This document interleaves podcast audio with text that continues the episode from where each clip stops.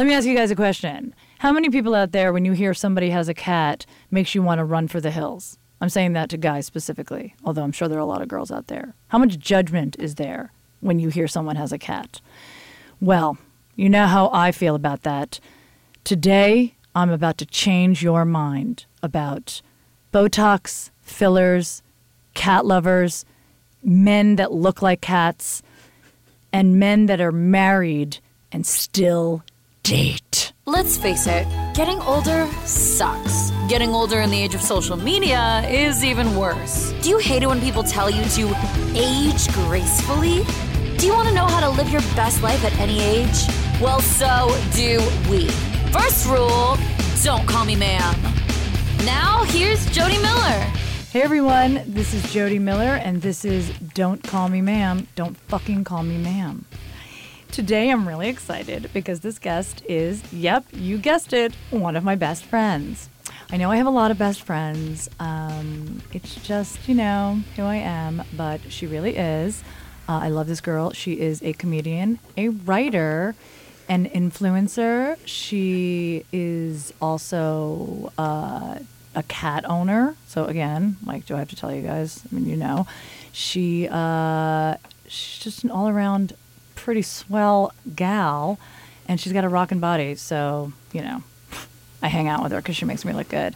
Everybody, put your hands together. That's right. Pull your car over, stop driving, and start clapping right now for Ariel Kashanchi. Yay! Hi. Hey. Meow. See, now let's actually, speak, yes. Let's speak properly. Let's speak properly. I'm sorry. Hi, meow. Meow. That's actually how, I know some of you are vomiting right now. Yeah. But that is exactly how we greet each other when we answer the phone. It's like, hi, meow. And we use the word, like the Smurfs use the word Smurf. Oh, right. Yeah. You do use it like that. Yeah. I just thought we created our own. I forgot about Smurfs. Yeah, no, I mean, they inspired us, I think. Oh, all right. Well, that's fair. Actually, I didn't watch the Smurfs growing up. Oh, you didn't? No, I wasn't a Smurf person. Oh. That's Smurfette. What was your cartoon? I never identified with Smurfette either. God, you know, I don't, what cartoons did I watch? I don't even remember now. I watched, like, Scooby Doo. You know, Saturday mornings. Scooby Doo was great because it was like an intro to being a stoner. Yes, true. You know, now you were always are a cannabis lover, aficionado. Exactly. We'll be talking about that. I'm not. I mean, you've definitely opened my eyes to stuff like that. But no, I mean, you know what's interesting about cartoons is that you never really age out of the cartoons. I mean, obviously, Bugs Bunny, Woody Woodpecker. I mean, those things, those cartoons have been around. The Flintstones, Hanna-Barbera, any of that stuff has been around. You know, for like 50 years. Probably longer, but like the Jetsons, all that stuff. But I bet you kids today still watch that, right? They don't like age out. You think they watch the Jetsons? Maybe not the Jetsons. Now they're like, this is supposed to be the future? Please, their technology is so behind. Actually, no. I feel like we're finally catching up as far as like, remember in the Jetsons though, like Judy, like she could just like, her closet would rotate and just throw outfits on her. We don't have that yet. Not yet. We do have like, you know, computers pretty much, or robots that can make us food. I mean, I don't have one, but... A robot that makes food? Yes. Does that exist? Yes, it does. Because I work on a trivia show. Yes. So you can get a robot that will chop the food. Yep. Mm-hmm. In fact, there's a hotel in Japan that have different... You have to look it up. I looked it up. They have different robots that handle different things. They have a dinosaur robot as a concierge. They have a very realistic woman. It's very creepy at the front desk. It's like really fucking creepy, like sex doll creepy. But this is like this hotel is entirely run by robots. There are no humans. No. Wow. I know. We're like, this is Terminator talk right now. Like we're about to fucking all die. But anyway, before you die, go to this hotel. What's it called? I don't know. Robot Hotel? I don't fucking know. Just look up Robot Hotel. Japan. Yeah. Robot Hotel. We should go there when we go to Cat Island. Oh, my God. We are going to go to Cat Island. We're going to talk about that. Oh, my God. I can't wait to talk about that. But let's talk about, because the show is called Don't Call Me Ma'am. Ariel is younger than me. Bitch. No, I'm just kidding. She's younger than me. You know, it's like we've got that age gap, but in L.A., I feel like... I never really feel that with you or anyone in their like 30s for some reason, for the most part, unless it's early 30s. You know what I mean? Yeah. Because in LA, age is just like so fluid. Well, it's just like everyone's trying to be young, so we all kind of like stay young, like in our late 20s. And we do inappropriate things that we shouldn't be doing when we get older, right? Our bodies are telling us we shouldn't do it. But no, I still, I'm finally at the age, you know what is really interesting? I definitely suffer from FOMO, like for sure, my whole life. I'm always like, I have to go out because I don't want to miss out on anything. But you're also the type that would prefer to stay home. Now I am. Oh, but, that's a new thing? Yeah. Because since I've known, well, no, you're right. Actually, since... I used to go out a lot more. But even before we were friends, because we've only been friends like 5 years? I think only like 4 or 5 years. Yeah, I think it's been 4 or 5 years. So, 4 years because it was when I was dating my ex that we went to Vegas. Yeah. Remember you came and she stayed with me in the hotel room. We did facial masks. And then she like read me because she also reads coffee grinds, Turkish coffee. We should have had some and then you could have read me today. That would have been really good. We can all, they can't see us. We can just fucking pretend. Yeah, we could pretend. Oh my God.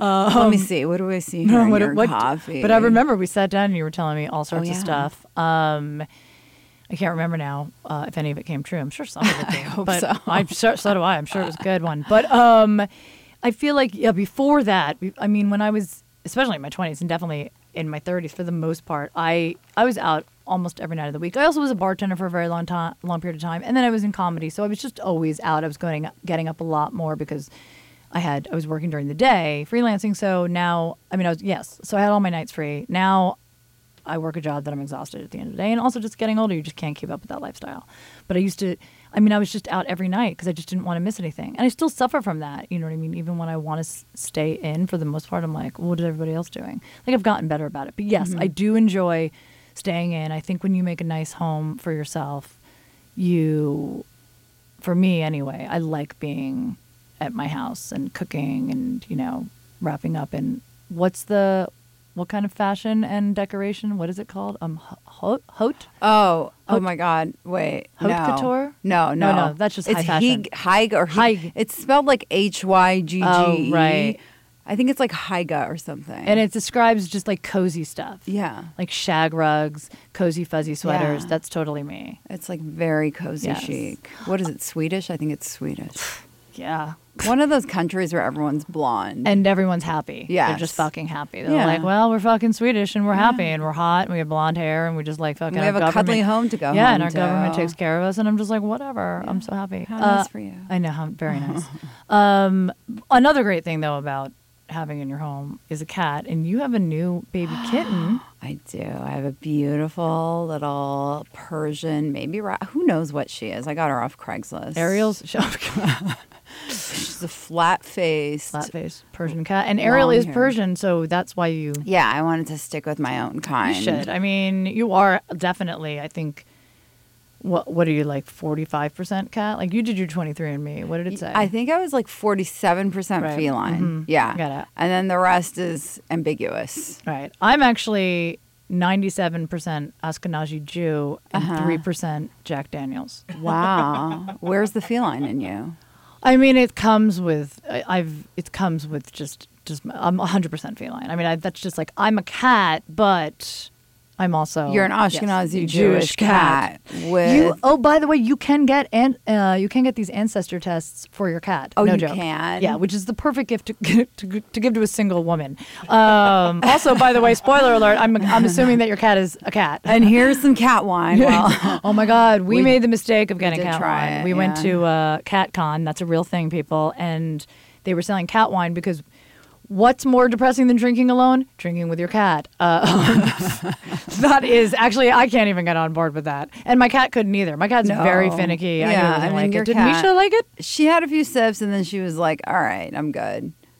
Although, who knows? Maybe like Neo's my new kitten. Maybe she'll be into it. We're just getting to know her. When is it too early to introduce your cat to cat wine? It's never too early.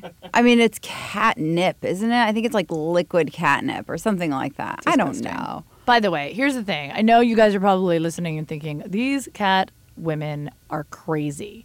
But... And we are. But we're not any crazier than the dog people out there. Oh, my God. Maybe yes. Stop with the cat shaming. You know what I mean? Like, I don't take my cat everywhere. No, you don't. I don't. And places where it's inappropriate, like doctor's offices. Yes. Nobody says you're a lunatic for bringing your fucking chihuahua to a doctor's office. Exactly. Now, for those of you listening that live outside of Los Angeles, because I have realized just from touring that this doesn't apply to everywhere. Right. Not everywhere understands this. LA has an epidemic of service animals. So much so that like doctors or airlines are cracking down because everybody says that their dog is a service animal so that they can take him everywhere. Restaurants, coffee shops, boutiques. I mean, in Los Angeles, you see dogs everywhere you go. It's everywhere. I remember when I was growing up, if you saw somebody outside with a dog, they were either walking the dog or taking it to the vet. But out here, it is literally everywhere. And they'll claim that they're an emotional support animal so that they can get the letter, so that they can go into bowling alleys with their pet. Now, here's the thing. It's great that you want to bring your pet everywhere. I'm sorry, but I'm just not a fan of that either, that you have to bring your animal everywhere. Like, that's why I actually love having a cat. Like, I love my cat. But I also want to, like, my cat, just chill out, go to sleep, be like a cat at home. Like, I don't want to have to give my pet the attention 24 hours a day. It's exhausting. Like, that's like having a human. Yes, exactly. You might as well have a human baby. Might as well, exactly. Then I have a real baby. You know what I mean? Like, and I love my cat a lot, but sometimes Jersey will wake up from a nap and he wants to play, and I'm like, go back to sleep. That's why I got a cat. Like, you sleep the majority of the day. And then when I want to play, I will wake you up, which I do by sticking my face in his tummy. Nothing I say to Ariel would shock her about how we talk to our pets. No. And I know you guys are out there right now squeezing your cat or dog face, just like squeezing it. God, you know I love a good cat squeeze. I want to like eat my cat so that I can actually give birth to him again. You know what I mean? And I say again because I definitely birthed my cat. Was it vaginal or C-section? I don't remember. We did a C-section. We did a C-section. I can still laugh. Your vagina's still intact. It really is. Everyone's like, oh my God, this is where I turn this off. So let's talk about your journey into stand-up as far as, because when I met you, you had been doing stand-up months. Yeah, months. But you were already had that like, I hate everything, perfect comic attitude. Well, I think I've always hated everything. I think it was just like I was finally ready to lean into who I am. Right. Like what I love about stand-up is that the parts of my personality that I kind of have to, I don't want to say suppress, but you know, the dormant parts of my personality, the parts that are like maybe considered ugly can be considered funny. They are. That's what comedy that's what comedy lends to as far as like a lot of comics. Yeah, these are the people, like the majority of the people out there would never talk about those sides that they would consider to be ugly, unattractive, freaky, weird. And in comedy, they're embraced. So you can get up there and talk about shit that you're like, oh my God, nobody's going to be able to relate to this. And that's the great thing about comedy is that there's somebody in the audience that relates to that. You know what I mean? Yeah. Like, they just do. Now, your story doesn't know. You, like, escaped. You escaped for your life, your mother country. So many things. You've actually escaped a lot. So I was born in Iran, and it was post-revolution. And so my family was involved in, God, what can I say on the radio? Or like, what can I say? You say whatever you want. Well, that's not going to get... my family was involved in some anti-government activity. Right. And so we had to escape, or they were going to either put us in prison or kill us. And I was a baby. And so, like, we paid this guy, this mule, to smuggle us out through the mountains to Turkey. And so, like, on horseback. So we, you know, it was me, my parents, and my dad's aunt. And so four of us are on horseback going, like, we had to pay this guy half up front and then give him a password when we got to the other side. And then he would go to my mother's uncle who had the other half and give, like, and nobody in the family knew because if they did, we would have gotten caught. So, like, my parents couldn't say goodbye to their parents. I mean, it's only that they never saw anyone again. Right. But, you know, I'm sure that had to be hard for them. Of course. Yeah. And so then we lived in Israel. Right. And then moved to the U.S., to Kansas City. Which is obviously the natural I mean, the natural choice right after Israel is Kansas City. Why wouldn't a group of Persian Jews who escaped Iran prosecution in Iran, go to then Kansas lived City. In a kibbutz in Israel, not move to Kansas fucking City? I mean, it's like the logical choice, obviously. And my dad was like a bartender in like my uncle's hillbilly nightclub. It's crazy. Like where there was like line dancing, and you would ride a bull. Like It was, I mean, to me, it was amazing. Of course, for a kid, that is amazing. Like, I loved going there. Of course. We love going to bars when we're young. Remember, like, you just, like, walk into a bar and be like, this is where the adults go. Yes. And you, like, the smell is weird, but you kind of like it. You know what I mean? You're like, what is that? Like, to this day, that smell reminds me of my childhood. There's something about, because I was a bartender for a long time, there's something about a smell of a bar in the daytime. I mean, it's like stale alcohol. And broken dreams. Like, and cigarettes. Because smoking was allowed back then. Yeah, I remember. Yeah, maraschino cherries. Oh, those are the best. Those are the best. By the way, they're the worst thing for you. Those cherries are like, I love them. I can eat a lot of them. They will definitely take 5 years off your life. But, and it's also like all of that fruit. It's very nuclear power plant. Yeah, absolutely. It's Chernobyl fruit.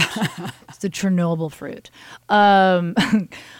So here you are. Then you moved to, like, the Valley. She moved to the Valley. Then we moved to L.A. to the Valley. And she perfected her Valley girl. I got an accent. I try so hard to not speak in this accent. Like, I try to end my words at the correct time. That was very good. Not linger. I try to keep the vocal fries to a minimum. I like it. I try really hard, but...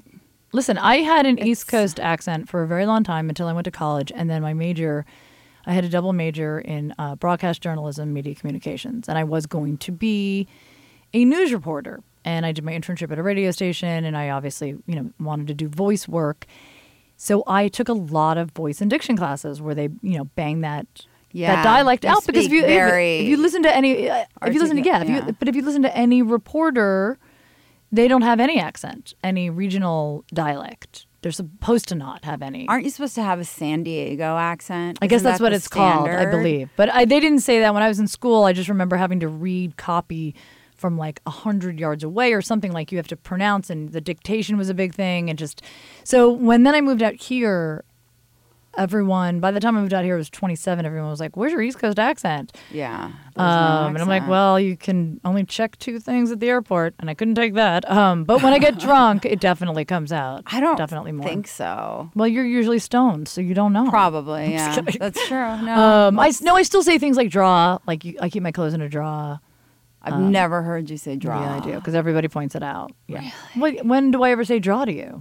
It's never like we're talking about my draws. That's true. You know what we do talk about? We talk about cattery. Let's talk about cattery because that goes along the lines of being called ma'am. By the way, have you've been called a ma'am, right? I'm sure, yeah. I mean, I try to block it out. Like anything I don't, like the fact that I have gray hairs. I'm like, no, it's the sun. Yes, that's what we do.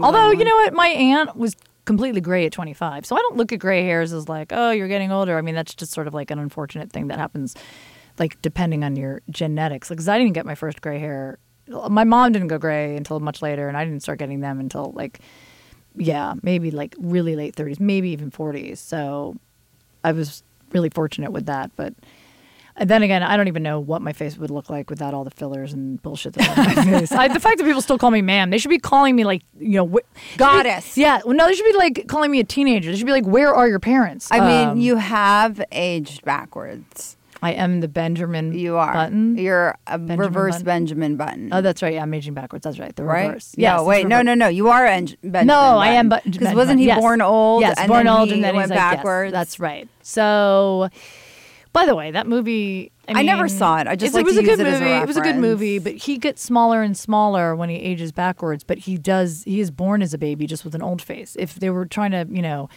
make it accurate, he would be born as like a full-grown old man.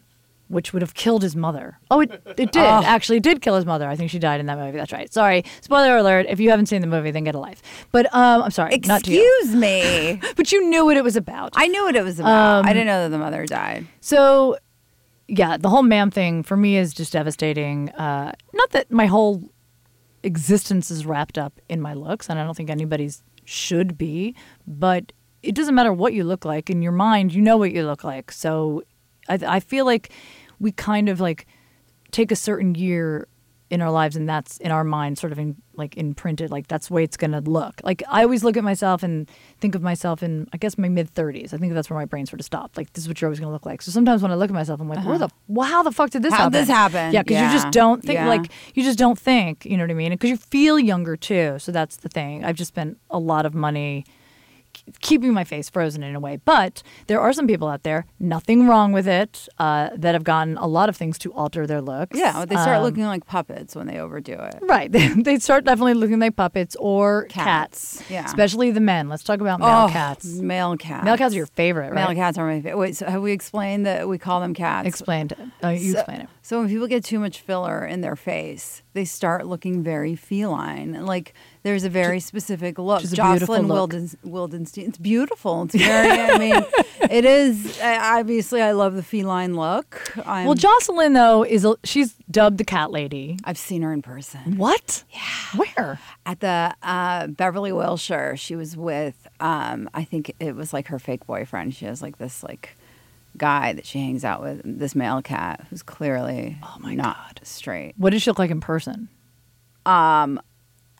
Exactly how you would expect. Just her. Like, you see her, and I actually knew one of her friends. I feel like her face, it's not only... She, like, please look her up, like, everyone. Shocked. You gasp a don't look her up right now unless you're going to pause this. And then you're like, oh, all right, okay. But here's the thing, she carries herself like she doesn't give a shit, right? No, does not give a shit. And that was the point that I was making when I had Dr. Amy Sue on here, as far as like, I've definitely seen women that, in my opinion, have had way too much work done, but they carry themselves like they are the most beautiful woman on earth, and that's honestly what everybody should do. Like, you should love yourself no matter how you look. And if you like having your lips huge and like looking like a feline, I support that and salute it, and good for you. I mean, she's definitely had so much surgery. To me, it just looks unhealthy. Like, her face just got bigger. It almost looks like she added bones into her face. Don't you think? Like, her face looks larger. It's a little disfigured. Yeah. Yeah. Yeah. My question is, like, why are these plastic surgeons still performing procedures on her? Well, it's like the women that get. Question. It's like the women that their boobs get so big. If anybody's ever watched Botch, you should watch that too. It's really funny. I mean, like, they always have somebody that they don't work on. You know what I mean? It's a great show because they usually help people that have had, like, you know, like plastic surgery nightmares, or just like they were born with, you know, like a cleft palate. Yeah, something. Yeah, they really definitely help, and people that have gone through breast cancer. It is a good show. And then they always have one person that they refuse to fucking help because this person is just like, I need to look exactly like Barbie. Like, my waist needs to be like 4 inches wide. You know what I mean? My tits need to be like so. And they're like, I'm sorry, we can't help you. You need to go see a psychiatrist. So, but like this one woman, I don't know if she's from England. I can't remember, but she's got the largest breasts in the world, and she's very tiny. Oof. And she wanted more. And everyone was like, your skin won't support it. They will. Your skin will rip open. Like, she's gonna rupture. So yeah, she's gonna rupture. Which, by the way, I wish I could like. Imagine that would be great. That video would go viral. We should do a reality show on her, following her around, waiting for that day, because it's going to happen. Just every day we could just fill them up a little bit more, like just a little bit more, like a pump. They used to have the pump boobs? Do you remember that? No. Yes, you could just pump up your boobs a little bit. But more. It was a bra. Oh, that's right. No. I felt like.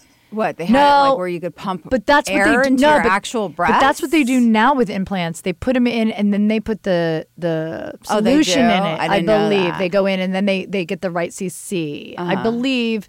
I could be wrong, but I feel like that's definitely a thing. The pump bra is also huge, which for me, it's like, I've never needed a padded bra. I'm not going to be like, oh my God, feel bad for me, I have really big tits, because my tits are like really heavy and dense, and they don't stay up. Like, it's very hard for me to wear anything strapless, so I definitely struggle with that. Your boobs are better than you think they are. They're perkier than you think they are. But that's everybody. Everyone has that body image when they don't think they look as good as they do. Right. I mean, I am pretty hot, but I mean, like, and my cat is also really hot. For those of you guys that don't know. He's a handsome boy. He also has a nice set of tits, but they're a little saggy, I'm not going to lie. Well, he's 13. I mean, it just comes with age. It all comes with I remember, though, being in my 20s. I'm not kidding you. I moved out here. I was 27. So my skin was definitely at its tightest. And I was suffering from allergies, which I'm suffering from today. And I got a chest x-ray because I was like, I don't understand. What's this breathing? You know, and because I'm Jewish, I was like, it's obviously cancer. You know what I mean? And I was like, I need to, like, the doctor was like, I think you're suffering from allergies. I'm like, well, I can't tell my Jewish mom that. She'll be like, no, it's definitely cancer. Yeah. Like, allergies is bullshit. Yeah, give me a better diagnosis. Exactly. Don't just. And he's like, here, take this Claritin. And if it's when Claritin was not available over the counter, and he gave it to me. And then like 24 hours later, I was like, oh, it's allergies. Anyway, we got a chest x-ray just to make sure. Uh-huh. And I was waiting for the doctor, and the technician came in. He put my film up, and I saw these two large shadows out of frame, like completely out of frame. But yeah, I saw my ribs, and I go, what's that? Like, for a second, I thought, oh my God, those are my lungs. They look so dark or whatever. I go, what's that? He goes, oh, those are your breasts. People, my breasts are so fucking heavy and long. They were out of frame of a chest x-ray. That's where at 27. So now fucking tack on several more years and imagine where my tits lay now, everyone. That's why when I take a sexy photo, I'm on my back. Are you a C or a... I'm a double D. You're a double D? But I really wear Ds the majority of the time. Even though every time I go to Victoria's Secret, they're like, you're a 34 double D. But I actually usually wear a 34 D. But that's why my boobs get like really high and tight. A D, wow. Yeah, but they're not like perky Ds. Like I know people that are just perky Ds, you know what I mean? Yeah, I mean it's hard to keep a D perky. Well, now let me ask you, because what we didn't bring up is Ariel is also like in the fitness industry. So she knows a lot about whenever I have any question about I work out a lot. Yeah. I used to be a Pilates instructor. Right. So, but you've been in the industry, you know, what like the latest thing is and what you should be doing to target different areas of your body, which is very helpful for me. Because you can reshape things. Yes. If you strengthen the right muscles, it kind of shuffles things around. Now let me talk to you about this because I just read this, and now I've always, like, I'm a creature of habit, and I've kept the same routine, and Ariel will tell you it's very hard to get Jody to the gym, and it's easier when I'm going with someone, but almost every night when we lived in the same building, it would be, want to take a class with me tomorrow? And the majority of the time, I would be like, no. Or I would say yes, and then I was like, no, because you are, like, amazing. You have amazing discipline, and you work out, and you reshape your body however you want it, and it looks amazing. For me, I have noticed, though, I used to have the same routine every single day, and I think a lot of people out there do. You guys have the same routine. It's what you're comfortable with, even though everyone's like, you need to mix it up and keep it interesting. Mm-hmm. I mean, I'm sure the majority of the people out there are thinking the same way I think. You think differently, but I hate working out. And I know they're like, well, no, when you do it, you feel good. No, you know when it feels good? When it's over. I've never loved it, even when I was working out all the time. I don't like loathe it. While I'm in it, I'm like, okay, this is fine. I'm not like in pain or anything. I hate it. Going to the gym, I don't like it. I wish somebody would work out my body while I was sleeping. I don't want it. I hate those people who are like, I can just get endorphins up. Oh, I can't do it. You though can. I don't, but I'm not, it's not like I'm sitting in the class, like working out and enjoying the workout. I'm like, when is this going to be fucking over? I look at the clock all of the time. And I usually take classes because I like somebody else telling me what to do. I'll take classes where I know what the structure is going to be. Okay. So I know when it's going to be over, but I also know how effective everything is, and that's what drives me. It is good to be. It's good and bad to be in a class with Ariel because I'm that annoying friend that I'll adjust my friend's form. Yeah, she'll walk over to me in the middle of the class and be like, "Get down." And she's not the instructor. She'll just walk over and just like position me. I'm sure other people in the class would be like, "Can you do that to me?" But you know what you're talking about because like if I'm like, "How do I lift my butt?" You can tell me. Yeah. Now, here's the thing about getting older. When you get older, it's not so much about cardio. It's about muscle. Yeah, you have to build muscle so that you keep everything from getting saggy. Yes. It speeds up your metabolism, your bones. It is really... I mean, if you're thinking health-wise. I am thinking health-wise. I'm also thinking, like, I have really good legs, but my legs, even the muscles in my legs, like, I used to never work out. I used to never do any weight training on my legs because they get really muscular really fast. And now I am again because I'm losing that muscle. I'm losing the muscle in my arms and my legs like at a record speed, like this year in particular for some reason. I haven't been working out as much as I would normally, but now instead of doing like I like to mix it up, like I will do yoga and or Pilates, but I have to do some weights now. Yeah. Because it's helping. That's what's helping my body the most. Uh-huh. So, I mean, I don't think a lot of people, I think people just think, I just need to do cardio and I'll lose weight. I hate cardio. You do hate cardio. I hate it. Yeah. It's boring. Mm-hmm. It's repetitive motion. And you can get, like, amazing results from doing other things other than cardio. I don't do cardio really at all. I know. And she's, like, ripped people. Yeah. Well, but it's also because, like, I work out. I mean, I'm very strategic. I do intermittent fasting. Yeah, explain that to everybody what that is because it's pretty amazing. I lost 25 pounds doing this. Yeah. And so... and she was never fat to begin with, and her body's, like, ripped. Thank you. I mean, I was a little bigger. 25 pounds is pretty substantial. Yeah, but you always had a great body. It's one of those things now when I run into people and they're like, you lost a lot of weight. And I'm like, all right, settle. Yeah, I lost 25 pounds. And then they'll be like, wow, And then they try to imagine what I looked like 25 pounds ago. And I'm like, you're not going to, because I know how to dress to make myself look leaner. Yeah. Too. I mean, like we all do. We all know our bodies and what's going to look best. But except high-waisted jeans. Don't fall for that trap, ladies. That is one of the most flattering things in the world. Please don't listen to Jody and I have this ongoing thing. Also, you own a pair of high-waisted jeans. Too, and I hardly ever wear them because what a lot of women suffer from, and they think that high-waisted jeans hides it, and I'm here to tell you it doesn't. Your friends are lying to you. Is that pooch, is that little pooch that's like below your belly button, above your vajayjay. You're talking about a fupa. I have a fupa. You don't have a fupa. It's just, honestly, it's mostly bad posture. People, it is. It really is. You develop a fupa because you are not engaging your abdominal muscles. You're because who wants to fucking engage their abdominal muscles all day long? It's exhausting. I want to slouch and I want to eat cake pops.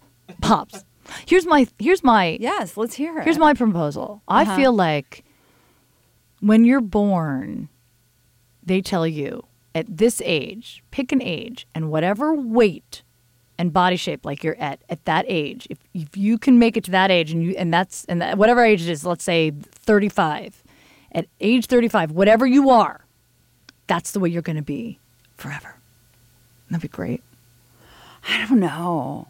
Oh, yeah. I feel like I've actually... You don't have to work out anymore. I look better now than I did before. Right. See, that's the thing. That's the tricky thing. You're going to have to pick the right age. Yes, I look better. Well, that's not true. I think my best was right after my mom died because I was so thin. You want to fucking... Yeah, seriously, you guys want to lose weight, just go through a breakup, a loss of anything. You know what I mean? It's great. Buy a house. I dropped a lot of pounds buying a house. Right kind of depression. Yeah, right. Just... Weight just falls right off. The right brand. Yeah, exactly. You don't want the fattening depression. No. We don't want any of that. I just feel like it's just, look, I'm not going to say I love getting older, but also what's the alternative? I obviously, you know what I mean? But I want to be able to, like, enjoy the things that I used to enjoy without having to wake up feeling sore the next day or throwing my back out or, I want to eat the food that I love without like having heartburn for the first time. See, I was just talking about acid reflux, and I suffer from it. Like, I'm constantly popping shit. I've got to go to a gastro person. Yeah. And some days it's better. Thankfully, I don't have heartburn because that is excruciating. Oh, it was terrible. When did you just got it for the first time? Yeah, I just had it for the first time like 2 weeks ago. I couldn't sleep. I had no idea. Oh, it's really bad. Yeah, I was like, whoa, and I kept waking up and drinking water, and I had nothing, and I look at the cat, and I'm like, what do I do? And she's a cat. She's a kitten. She's like, I'm not an adult cat. She's like, yeah. An adult cat would tell you what to do about heartburn. Everybody knows that. Kittens don't know it. No, kittens are like, I don't know what that is. I don't know what it is. Where's my cat dancer? Oh, my God. Let's talk about Cat Island. You talked about you guys escaped to Turkey, you said earlier. And Turkey, Istanbul, has a huge population of cats, I believe. Oh, that's right. Yes. I mean, there's several cat islands, people. In case you're wondering, these are just islands. Most of them are in Asia. That are just overrun by cats. Like when you come into the port, it is just like hundreds and hundreds of cats. And they're there because they know people are going to feed them when they get off the boats. And it's a dream. For a cat lover, it's a dream. Oh, my God. I can't wait. For the guy out there who's vomiting right now, you can go fuck yourself. Island. I know. We are going to go to Cat Island. I don't mind the what is it called? The stigma of being a cat. Like, I think it's idiotic. I think it's super. I know we talked about like the whole thing with the dogs, but it's like, yeah, I love my cat. I know. Why is that? Big fucking deal. Why is it such a bad thing? It's a life form who gives me love. Right. My kitten has had more visitors in the 2 weeks that I've had her than I've had in probably 2 years. So seriously, if you guys want to improve your social life, get a fucking kitten. Get a cat. People come visit you. No, kitten specifically. Kitten, a beautiful one too. You can even get an ugly one. I would probably go see an ugly one. You would be excited for an ugly kitten. I've never seen an ugly kitten. That's true. I mean, it's like impossible. What if she was a sphinx? No, I'd still take it. I mean, honestly, guys. Have you ever held a sphinx cat? I mean, they're cute, but they're greasy. Very greasy. I know, but then they put a little sweater on them and they're super cute. Here's the thing. When I've, and you and I have talked about this a lot, about careers. And they're, we're in the hardest industry. We're in the most difficult industry to be in. And We chose to be in this industry. Mm-hmm. So there's no one to blame except ourselves. Yeah. I used to wake up all the time thinking, God, I wish tomorrow I would wake up and not want to do this, because it's the drive that just kept me in it. And if I didn't have that anymore, because everyone I started with left the industry. And I used to be very jealous of that, because they left it without any, well, they said they had no regrets. Maybe they did, maybe they don't. I think some of them did, and a lot of them did not. They went in a different direction, and they were really happy with that. And I was very envious of that, because I was like, I wish I could do that and not have the regret of leaving this industry, but I can't. There's nothing else I can do. Now, having said that, because of that, I've done everything from bartending to delivering groceries to, writing descriptions for, a homeware store in New York, to being a nanny, to being a personal assistant. I've done every job, really, And it's like we go through life cycles, and I think, I feel like in the age of social media, it's so much harder to even go through those small little crises or the life cycles that, you know what I mean? Like when you have bumps in the road, or you're not doing as well as you thought you should have. You're on social media a lot, and you're really good at posting stuff. And, I always turn to Ariel whenever I need a caption or how do I post this? I mean, for you, how does this affect you? What do you notice? You know what I mean? Because you'll hit all the pop-up places and stuff like that. And what is your opinion of the importance of staying up with the social media? Well, I mean, I realized this recently. Mm-hmm. That people are always complaining about how millennials are not socialized because they use social media to communicate and whatnot. I've said that as well. Yeah, but for somebody like me, I wish I was a little younger, and right. I wish I was more at the social media age, because I'm an introvert. Right. And I'm very shy in general. And so I can connect with people and, I can be myself. That's a really good point that you just said, that about being an introvert, because so for me, even though I'm older than you, you are a millennial. You are, as Eliza would say, an elder millennial. You're on the... I could be. I mean, I don't know for sure. That's right. I don't know how old I am. She doesn't know her exact birth date, because she doesn't know where her birth certificate is, and they lied. Never seen it. And they had to lie about her age when they came to the States, so she doesn't even know. I don't know. I have 3 birthdays. Which is expensive, people. 2 different years. I have to celebrate 3. But isn't that great, though? You can just decide whatever age you want. You want to be. I know for sure how old I am, and I'm not telling you. But anybody can just Google that information. But it is interesting that you said that, because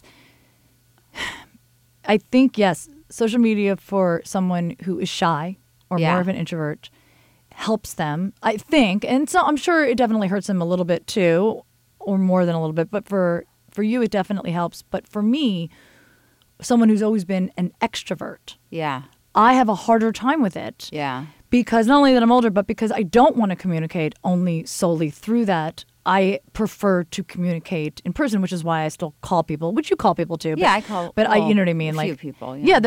But I still prefer to talk to people on the phone and to meet up with them. And then, of course, there are people that I'm like, I'm just going to text that person because I don't care. I don't want to see them again. Yeah. But, I mean, it was harder for me to make that transition. Perfect example. And things happen, and it's like I feel like us people that are, I'm Gen Y, we should get a memo about this. I don't remember when it started, but remember when all of a sudden you're not allowed to leave a voicemail anymore?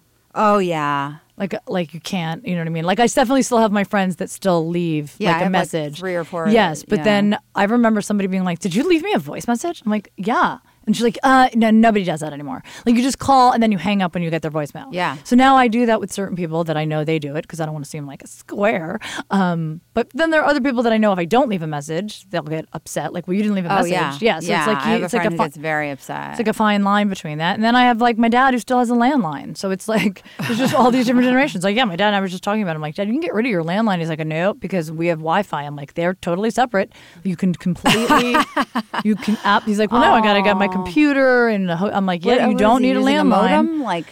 He's not on AOL, thank God. But I mean, it's interesting though that you brought that up because that is a really good way to look at it, and I never looked at it before about why I can't Yeah, that's probably why you don't like it as much as I do. Right. I mean, also, I'm older, too, so it's, like, exhausting. I think people forget how much work people my age and older did before social media. So by the time social media came out, especially in this industry, I was already exhausted. I already spent my 20s, like, in the city, walking from casting office to casting office, sending out my pictures and resume.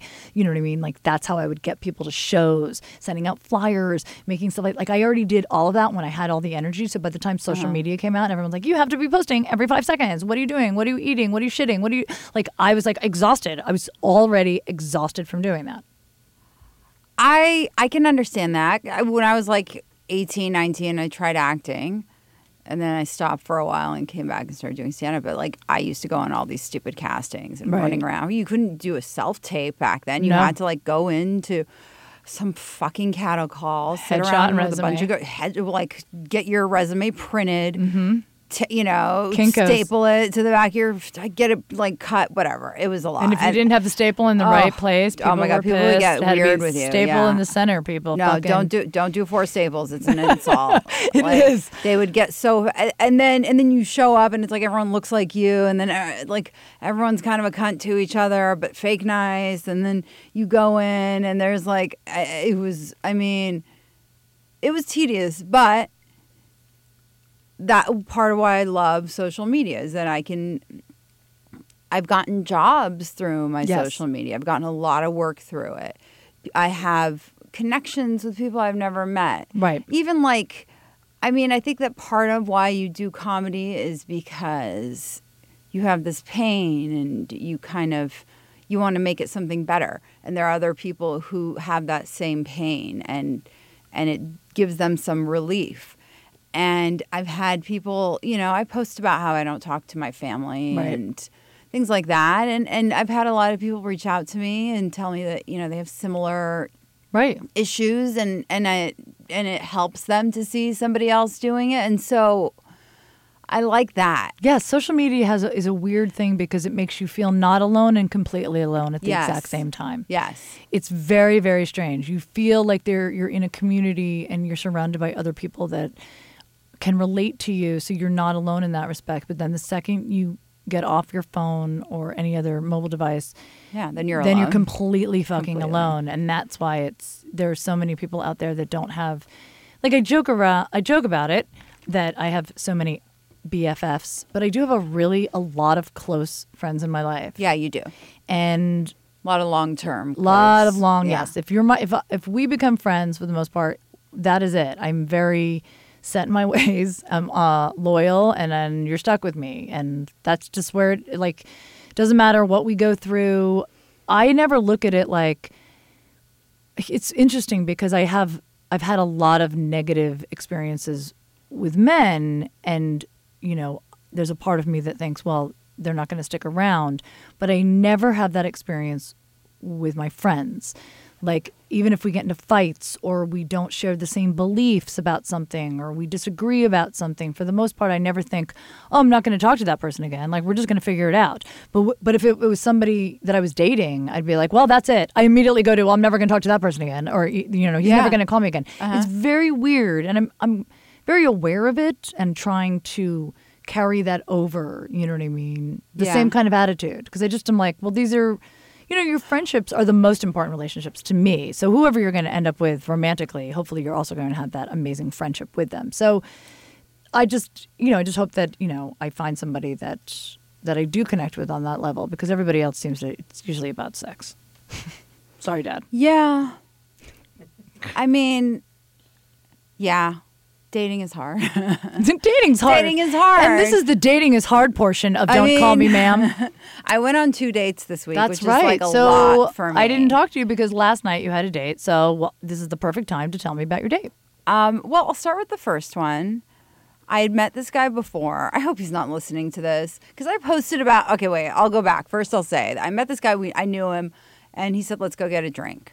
Right. I met him out, like he has some thing that I went to, and anyway, like it's very let's just be kind of vague about it. Yeah. He's a thing that she went to. He breathes oxygen. Yes. So we sit down, and we were talking about something. I don't remember what it was. Something in the news. Like, I think it was the day that Jeffrey Epstein killed himself. Right. And I've been completely obsessed with this thing. Yes. Like, it's such a fascinating, gross, terrible. There was supposed to be a documentary about it. The documentary maker said that it was too disturbing to even move forward with. Well, then another documentary maker needs to step up and finish that somebody thing. With a sick... There's nothing too disturbing. If anybody watched Surviving R. Kelly, there's nothing too disturbing about Epstein that we're not going to be like, first of all, human beings gravitate towards disturbing. That's so true. He actually just gave it more promotion, like to say that it's too disturbing for him to finish. Now he has to, and we have to see it. We have to see it. Yeah. Yeah, there's too much. But so I mentioned, and I said something about cheating. And he's like, oh, this is really quite the time for something like, so this is very timely. I'm like, what the fuck are you talking about? Right. Are you talking about cheating in the zeitgeist? Like, what? Or are you talking about cheating personally? He's like, I'm like, are you fucking married? And those are my exact words. He's like, yeah, you didn't. I'm like, how the fuck? No. He said, yeah, you didn't know. You didn't know. And he was wearing a ring, but he's European. Right. I didn't know. I'm like, who would? Because Europeans wear their wedding ring on the right hand. Yeah, I don't know. It's like he was, you know, like I wouldn't expect somebody to withhold something so egregious and then go on a date. Like, how do you know that? And obviously, I didn't. I was like, motherfucker, I'm not. This is not. That's like, also, by the way, you guys, why did I put makeup on? Yes, you know, you guys were communicating before the date. That's when he brings up the I'm married now, and that's fine. And then you have a decision. Yeah, to then make. I can say, oh, well, I'll pass. Yes, exactly. Know? But now you've got makeup. We've put some makeup on. Put on makeup. Done your hair. I've already started my drink. Yeah, she's already in the middle of her drink. She's already taken a picture for the evening. Oh, like, yeah, I did, yeah. So, and you're already there. Yeah. So it's like, why wouldn't I? Like, yeah. I'm like, I'm like a captive audience. Because I feel like some people out there, and this could be a man or a woman, think that if they are already on the date, then they'll just go right through with it. Well, you're already here, so you know. Yeah, like I've already bamboozled you. Right. So let's. It's very much of a bamboozling. It's a good word. Yeah. My favorite Ariel word though is charlatan. Charlatan's a great word. Really great. In LA, you meet so many charlatans. That's the perfect word for them. They really are. Yeah. And hotfluenza is another Ariel original. Explain to everyone what hotfluenza is. Hotfluenza is when you are somebody who's been attractive most of your life. And so people keep indulging you. So you think that you're smarter, more intelligent, more capable, more likable, much more lovely than you truly are. And this is you see it in, this is why they say women aren't funny. It's hotfluenza. You see these hot women who, like I know a lot of female comics. One I can think of in particular who is like the queen of hotfluenza. I've only ever seen her bomb. Well, also, I mean, in every aspect, if you're looking at hotfluenza, I think it's just attractive people, male or female, that feel they're entitled to something because they're attractive, because they've probably received a lot of attention and a lot of things. Mm-hmm. And they, too, suffer from hotfluenza. And I'm not sure if you can take something for it or you just need like a hard, cold dose of... You need a dose of aging and reality for hotfluenza. That's going to happen for sure. All these people at some point are going to wake up and realize to address that point before we move on to date number 2, the reason I believe that people say women aren't funny is because there's just less of us. It's exactly what it is. Yes. There are less of us. If you go to a show and there are 10 comics on the show and 7 of them are men and 3 of them are women and 2 of the women are not very funny and 1 woman is amazing, but you look at the guys and 4 of the guys are okay, 3 were you're still just going to walk out of there and you're going to say men are funny. It's just it's always the numbers. Yeah. And that's why you just don't see as many. So you know what I mean? You're like, oh, that girl, she only talks about, you know, her period. I'm like, well, I can name you 5 guys that just talk about their dicks and sending dick pics and doing like it's just. So try not to just jump to that women aren't funny thing, people out there listening. You know what I mean? Just whenever you go see a comedy show, just assume everybody's on that show for a reason. Of course, you're going to see both, you know, horrible men and female trying to tell jokes. But you know what? Honestly, though, give them props for getting up there because they're doing something that the majority of you could not do.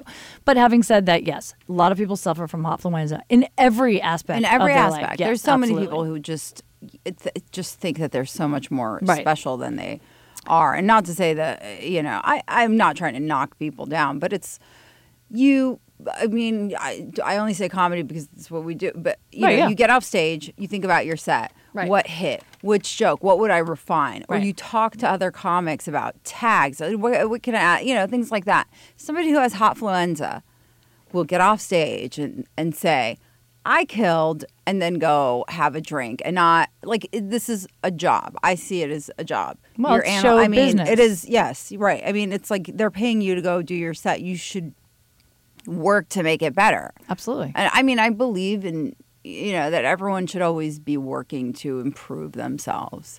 I agree with that. Otherwise, like, there's nothing worse to me than somebody who is, what's the word, where you're comfortable. I can't even, my vocabulary, I haven't slept very much the last couple of days. What do you mean, like, comfortable? Like, they're just, they're content? Complacent. Yes. Complacency to me is one of the most unattractive qualities in a human being. Also, that's, I think, what ages you, complacency. Absolutely. I can say this, though. Let me bring this up. It's not even so much complacency. It is, like, I remember I did a show somewhere in New Mexico. It's not a dig at New Mexico. It's just where I was at.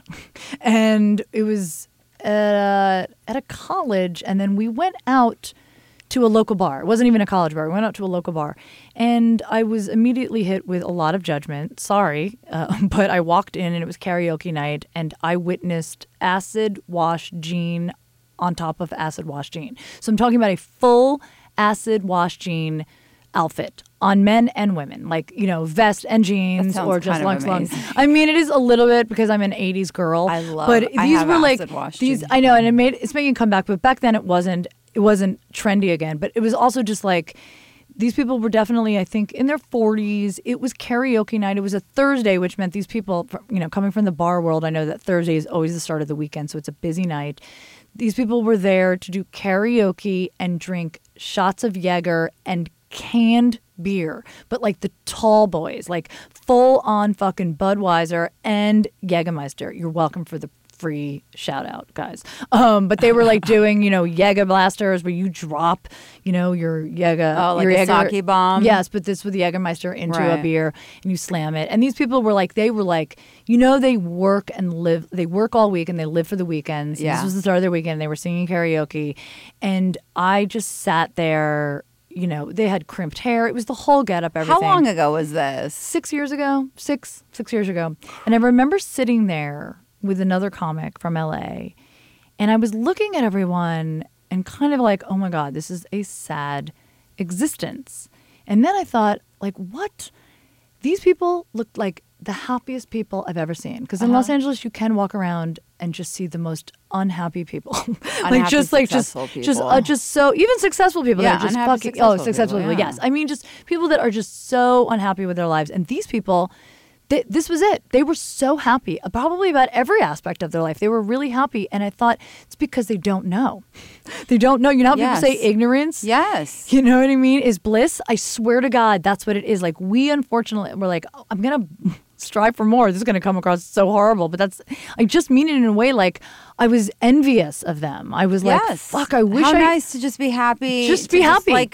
But you've watched documentaries. Happiness is one of them. It doesn't have anything to do. Happiness doesn't have anything to do with a very small percentage, actually, of what you've acquired, like what you acquire, how much money you make. It's really, if you look at that pie chart, the happiness pie chart, it is, a lot of it is what you've been born with, you're predispositioned, and a very small part of it is like, you know, how much, like, I think what is the study, like, after, I don't know, $65,000 a year, like, it doesn't mean that you're more happy than anyone who makes, like, you know, $150,000. No, it's way less. It is literally like $65,000 a year. Like, look at, we'd have to Google it, but there's something like that.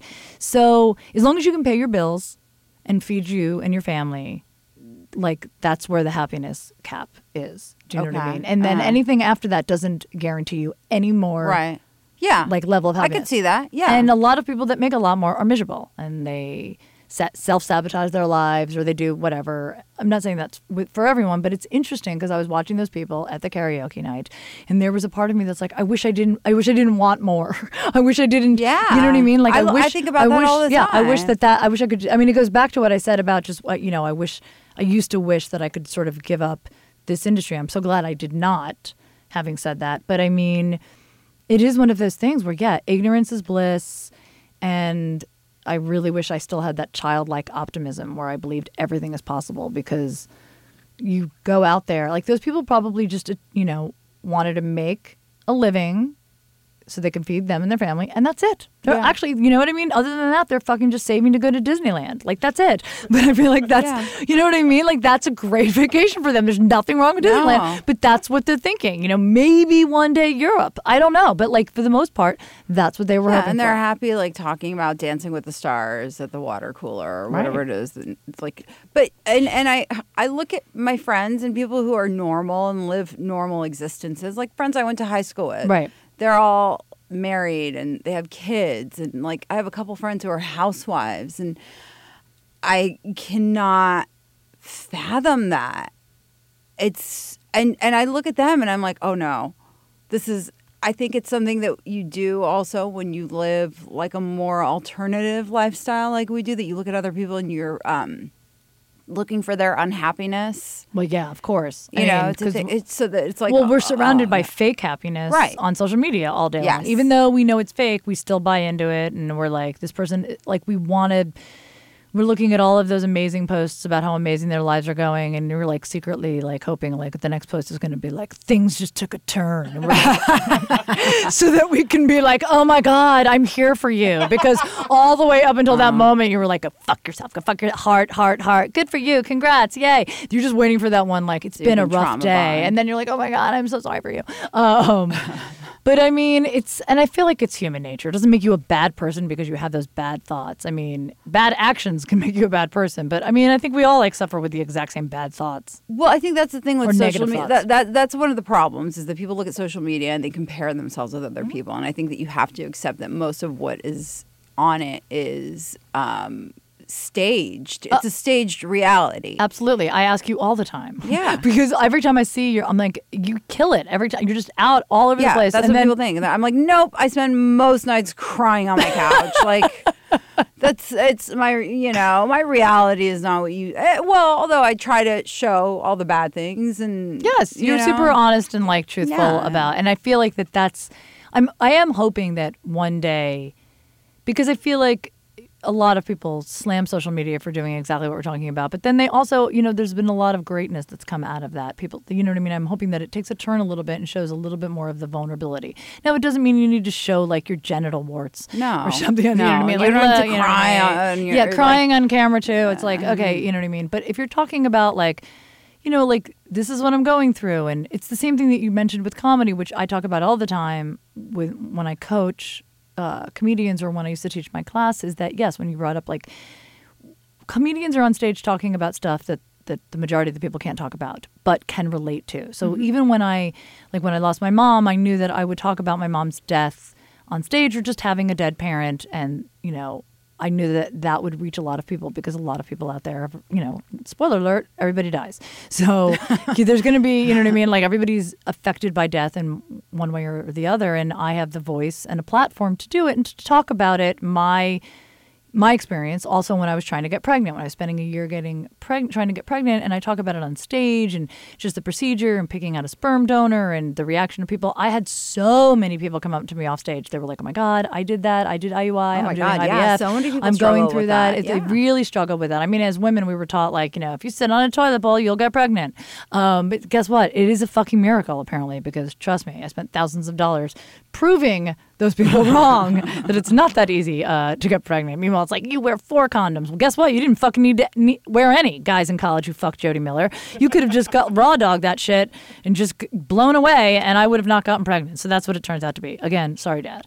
So I have to keep saying that because my dad's already let me know that he's listened to the podcast. Aww. And he learned something new, quote unquote, about me every day. And I took that as... He probably didn't need to know half of the stuff that I'm talking about. So again, I apologize. But I mean, it is like, you're right.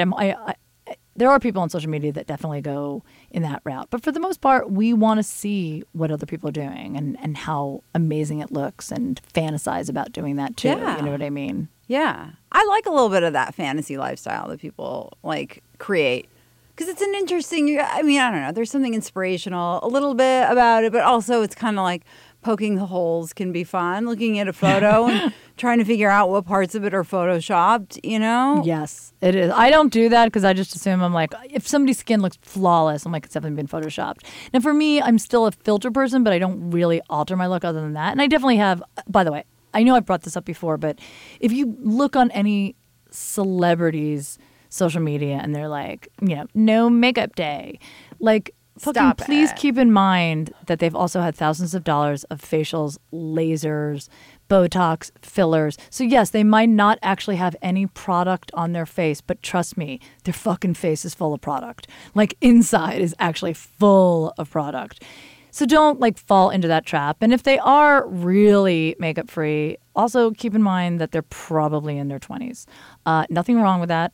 I'm just saying, just don't, it sets up unrealistic expectations. You know what I mean? If you really, I remember I was in Wilshire Beauty Supply. Shout out to Wilshire. Oh, yeah, that's Ariel, like, and I, we love, it's our spot. I was there, and this girl in her 30s, I was standing, I heard her ask one of the salespeople there, this older Russian woman, if she knew where the frownies were.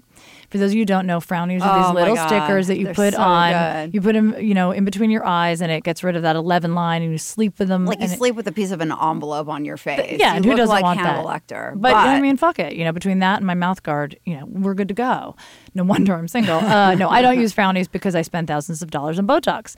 So this girl came over to me because I said, oh, they're right here. I was standing right next to them. And she walked over and she said, do you use them? I've never used them before. I go, no, I know people who do and they love it. And she goes, well, what do you use? You've got no wrinkles. I go, I use Botox and a lot of it. And then I saw this, the saleswoman came running over and she was like, I don't believe in Botox. That's a horrible Russian accent. I'm sorry. But she was getting very defensive. And I said, okay, that's fine. I go, but this girl just asked me what I use, and I'm telling her. And I'm not telling her that she should use Botox, and I think frownies work. What, does she think you're trying to steal business from them? Well, they don't even make a commission there, so I don't know why she thought that. But then the girl was like, well, I just noticed because I've been squinting a lot that I'm getting this line, and I don't know if I'm ready for Botox yet. And I go, great, then you should probably use the frownies. I go, but if you want something that you don't have to, if you want a solution where you don't have to stick something to your forehead every night, Botox lasts 3 to 4 months, and I'm super happy, and it gets rid of that line right away. And I did actually say to her, I go, honestly, I don't even see that line, but I understand if you want to do it preventatively, because I'm not going to, tell somebody to get it if they don't need it. And I wasn't even telling her. I was just letting her know what I use. And she asked you what you do. You said I use. Yeah. It was interesting because the saleswoman was just like, but no, buy our products, make this store money with all of this stuff. And that's fine. I actually said, I do use a lot of amazing, anti-wrinkle, anti-aging creams, these are my favorite over here. Because this girl was now following me around because I'm easily 10 to 15 years older than her. Uh-huh. And that's my point. If you see someone and you're like, their skin looks great, or hopefully it's a friend because hopefully they'll be honest with you, but you can ask them. I would not turn to social media and buy and believe everything that you see. I know I'm sure I'm saying something that you guys already know, but I think we forget it's like selective memory because you'll still see a picture and be like, I got to get this cream because this influencer is like pushing it hard. And they might be using that cream and it might be improving their skin, but they might also be getting syringes of filler and Botox injected in their face too. So, so just keep that in mind when you're looking at it, thinking I have to look like this person. And by the way, you don't have to look like anyone but yourself. So that's my inspirational saying for the day. I like it. I mean, look like yourself or your cat. Look like yourself or your cat. And by the way, I do resemble my cat. Yeah, you guys are the same coloring. Same eyes. Mm-hmm. Yeah, that's how we know that I birthed him. But he always looks angry, and you don't. I don't. Well, I mean, they're not going to be exactly the same. Children are never exactly the same with the parents. That's true. I mean, your baby has a flat face. So she has a beautiful flat face. But you don't have a flat face. I have a very non-flat face. Yes. That would be very unfortunate. I have a very Jewish nose. No, you do not. I do. I mean, it's like I got it done when I was so young, but it grew back. But noses keep growing, people. More like, don't get a nose job when you're 15. Here's a tip. Here's a life tip. Don't get a nose job when you're 15. Oh wait, let me finish my date. Oh yeah, second date. Because the first one. Because so then I was like, what the fuck are you? Why are you wasting? And then so we have our drink and we leave. And then I'd walked over there. Right. And it was a little late. he's like, do you want me to walk you home? I was like, oh, definitely not. Like, I'm going to chance it. And also, I'm going to chance it. I was hungry, and on my walk back, Subway was still open. So I go into Subway, and I get something. And then I walk out, and this guy is, like, hitting on me. And like, gross. Like, where I'm like, oh, this so is like a double date. Yeah, basically. Tonight. It was like, it was guys. Like, I can't get enough of these undesirables. And I was like, fuck off. Which maybe I shouldn't have said that.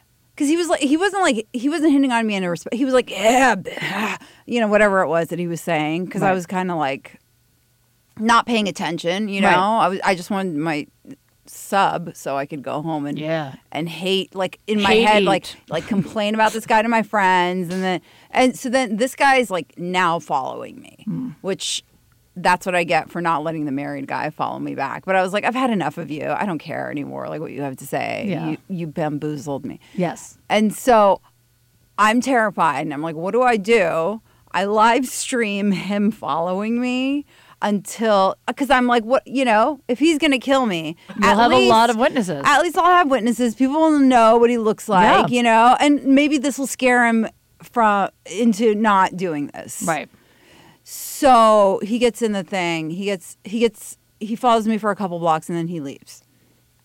And I go home and I'm like posting on my social media. I post like a story about how, oh, I went on a terrible date and then I got a stalker following me home, but I get to come home in my cat, whatever.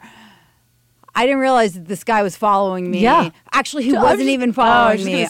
He wasn't following me on Instagram. Oh. But he went to my Instagram. Oh, shit. And viewed my stories and then replied to it. And I'm like, ew, you know? What did he say? What was his reply? Glad you got home okay. I'm like, it's so he obviously saw that you said I was on a terrible date. Yeah, he saw that I was. Well, fuck him. He's married. There's no. Yeah, and it's like I was. It's like this is not. It's not a question of if it was a terrible date. Right. Like, well, he wouldn't be able to comment on. I mean, the fact that he even said, "Thank God you got home safe." Like, what if his wife looked at that? You know what I mean? Like, so wait, date number two. Date number two is like with somebody in the industry. Right. It was fine. It was dinner. It was like, I like him a lot as a person, but it doesn't need to be anything more. Okay. Fair. Yeah. It was just kind of like, I think it's hard to meet someone you really like. And it's hard to do it online on an app because there's a lot of people I've passed on that I know if I met in person, maybe there'd be a different connection. But you can't tell. It's so hard because there's a lot of guys that I've matched with that I was like, oh, God, this guy's like, yes, my guy. And then I go out with him. I'm so bored. I would never, if I had met him in person, I wouldn't have agreed to go out with him. Maybe we should go speed dating. I think that it's like, I feel like that's making a comeback. I think, well, I think it's like now it's not for like hobbits. I should hold a speed dating event by my pool, right? Think that's a good idea? Yeah, why not? All right. I don't know where these people are going to come from. No, oh my God, that would be so fun. People in my house. By the way, I'm putting it out there. I'm giving away a armoire today. Oh, yeah, but I got him off of Facebook marketplace. That's safe, right? Yeah. Okay, good. That's why I went through Craigslist and then I second guessed it. So, I mean, I'm sure Craigslist you're giving it away. Someone's just going to come take it. That's whatever was left in my house. Remember, I was like, I'm going to post this and say give away for free. So I do this thing now because I live alone. I'm not telling you guys where I live, but like where I'll text my friends and I'm like, you know, like these guys were picking up trash. I'm like, I have an appointment with this guy that could kill me. So if I don't text you in an hour, like, you know, call the cops. So I'm just telling you now. Everyone, you guys, this is going to be too late. I'm either already going to be dead or I'm going to be fine when you hear this. But Ariel, you'll know today if he takes the armoire in my life. I'll be on call. Okay, good. Just talking about, like, that just made me think of it. Just dating. You never know what you're going to get and just online dating. I haven't been on a date in a really long time. I mean, those were the first couple dates I've been on, and I think I've been on maybe 3 proper dates this year. I haven't been on any proper dates this year, so you've got me beat by 3. Well, they're not great dates. It's not like I think to me a great date is where you just want to prolong it. Yes, but I still feel like you need to still get out there and keep dating because it's a law of averages. Oh, you know. I know. People say it's like work. I think everyone has this whole thing where everyone's always trading dating tips. Like, I met my guy on whatever, and then every girl's like, "Oh, let me get on." You know, I don't think that that's how it works. And I think that when you do that, like, I mean, I know personally when I go on these apps and I swipe, I get really disappointed in what's out there. Mm-hmm. And then I go on these dates and I'm like, even beforehand, I tell myself, I'm just going to go have a drink with another human being. That's all it is. Yeah. Have a good conversation. I'm not going to like put any expectations on it. And then if we like each other, great. Actually, no, I did go on one good date this year. But I never saw him again. And it was also one of those things where I think we were both kind of like, this was fun, but we don't need to repeat it. Right. Like, I got him stoned for the first time in his life. Right. And then we went to a strip club. It was hilarious. Now, that's a good first date, people. That was a good first. I, like, took him to a dispenser. We went to dinner at a nice place in Beverly Hills. And then he's like, I've never smoked weed before. I was like, well, that's going to change. And then we go... It was late, so I had to find a dispensary that was open. So we, like, Uber over to this dispensary that's, like, there's, like, people outside doing who knows what. Oh. And then we go in, and it's, like, totally run down. And then to the guy, I'm like, the bud tender, I'm like, it's his first time. Can you believe it? And then they're like, oh, let's give him a dab. Do you know what a dab is? I don't know what it is. It's resin. You're smoking resin. That's right. Okay, I've done that before. So it hits you. So I made him do a dab. That's not what you give somebody who's never smoked before. Oh my god! And I made him take edibles. My god, this poor guy. Oh no! Did he even make it home? Is he alive? He was like so excited. Was he? Because I would be like, I would be sick. I would definitely get sick. I mean, how adventurous! Like, get stoned with a girl you've just met.